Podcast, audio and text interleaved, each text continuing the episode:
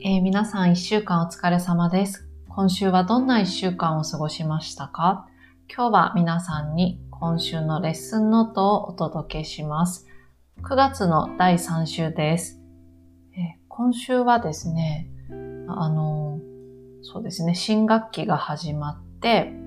仕事は、えー、全部オンラインなんですけど、いつものプラットフォームを通じていただいているレッスンの他に、学校からもらっているお仕事も始まって、あの、てんやわんやっていう感じでしたね。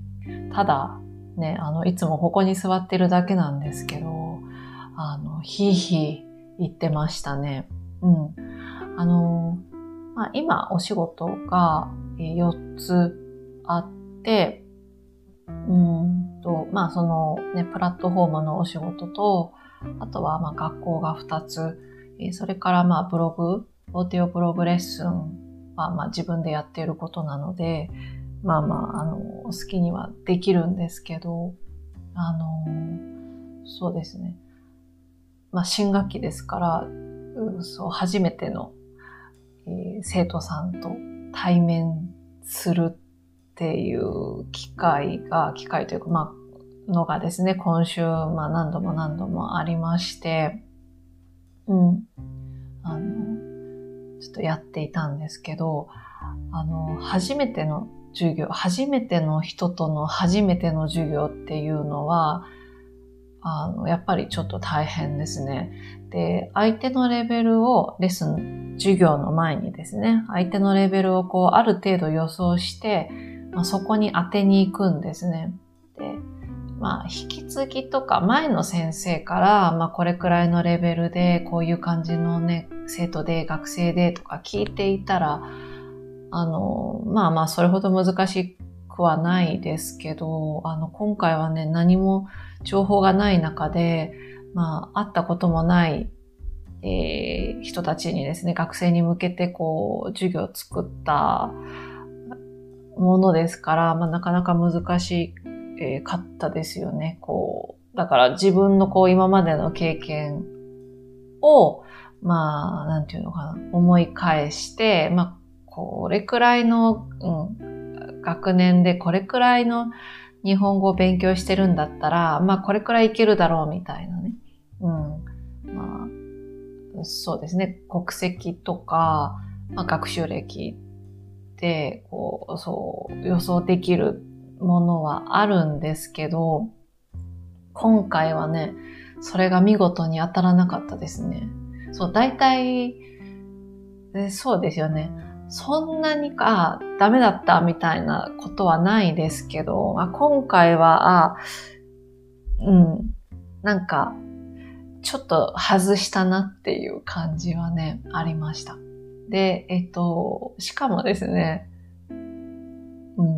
あ、それが、そう、1対1とかじゃなくて、40人くらいがいる クラスで、もうすごいですよね。こう、40人がですね、まあ画面いっぱいにですね、こっちを向いて、全然わかんねえ、みたいな、こう、固まった顔をしてるんですね。で、こんな顔を40人にされたらね、昔だったらショック死してるですね。してると思いますよね。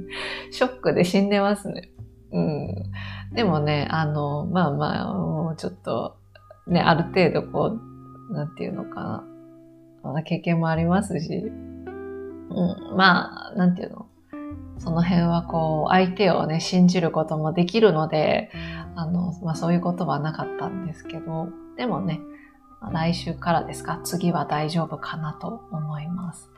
で、えっ、ー、と、まあそういう感じの一週間の中で、まあ、いつものようにですね、その世界中の皆さんと、あの、プライベートのレッスンもしていたんですが、まあ、今週ある生徒さんとこう、勉強に対しての、なんていうのかな、まあ、自分の勉強に向き合っている時のこう自分の心みたいな、ね、そういう話になって何を考えてるかみたいなね。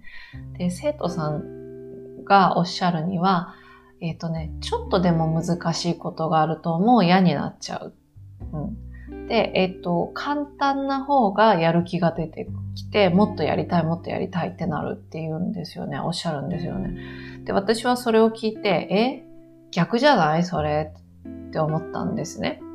で、私も、まあ、あの、例えば、イタリア語だったり、中国語だったり勉強しているので、まあ、あの、同じね、学習者の立場でもあるんですけど、私は逆にこう簡単すぎるとやる必要がないから全然やる気が出ないんですね。で、難しくてできないっていうことがあると、なんだこれ？なんでわかんないんだ自分ってこういう風になって、もう何回も何回もね、あの、トライしたくなるんですよ。やりたくなる。クリアしたくなるんですね。うん、やる気が出るんですね。で中国語なんかはもう本当に発音が難しくって、あの、なんか今日は暑いですみたいな。なんだっけ、今天很日とか言うのかな？あと、なんだっけ、我是日本人とかいう、この日っていう音が1年くらい出せなかった。でも、あの、もう何回も何回もこの日、日とかずっとやっていて、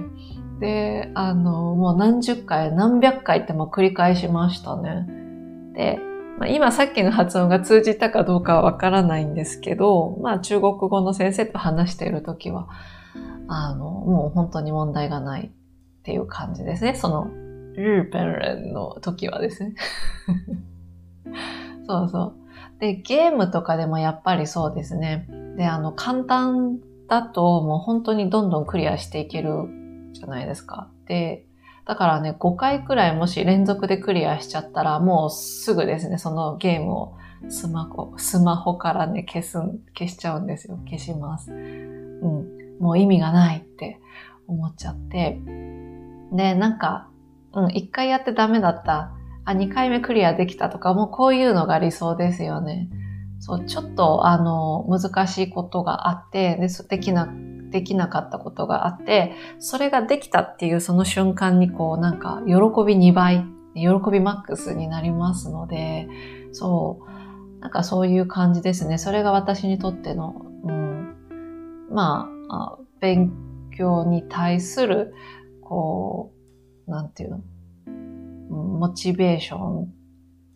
の出し方っていうのかな？ちょっとこうなんか難しいことを自分に課すみたいなね。うん。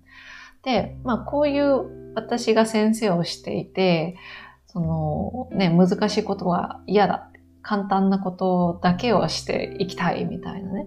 そういう生徒さんっていうのは、やっぱりこう合わないはずじゃないですか。うん。だってね、私はこういつもこう大きな課題を与えていきますから。だけど、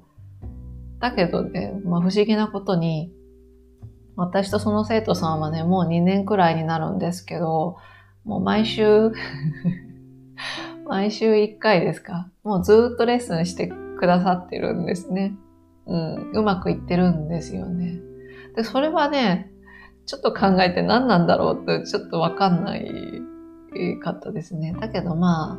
あ、あの、そういう話をしたのは初めてで、でもそういうことが聞けてよかったですね。あの、なんか、うん、まあそうだよなっていうふうにはもちろん思ったんですけど、聞いた後ね。でも、自分にとっての勉強っていうのはそういう困難みたいなものを超えていく、そして自分のものにしていくっていうあの考え方だったので、まあレッスン作るときなんかもやっぱりちょっと難しいことっていうふうにこう問題作ったりとか考えていくんですけど、でもそうじゃない人、そういう考え方、簡単なものをやっていきたい、難しいと嫌になっちゃうっていう人もいるっていうことが分かって、うん。なんかこう、もっとね、こう、広い、広くですね、いろんな人が喜んでくれる、そしてなんか効果的な、えっ、ー、と、レッスンっていうのを、まあ考えられるかな。うん、なんか参考になりましたね。そう。皆さんはどうですか？ね、どちらのタイプですか？それでは、えー、今日はここまでにしましょう。皆さんどうぞ良い週末をお過ごしください。いつもありがとうございます。失礼します。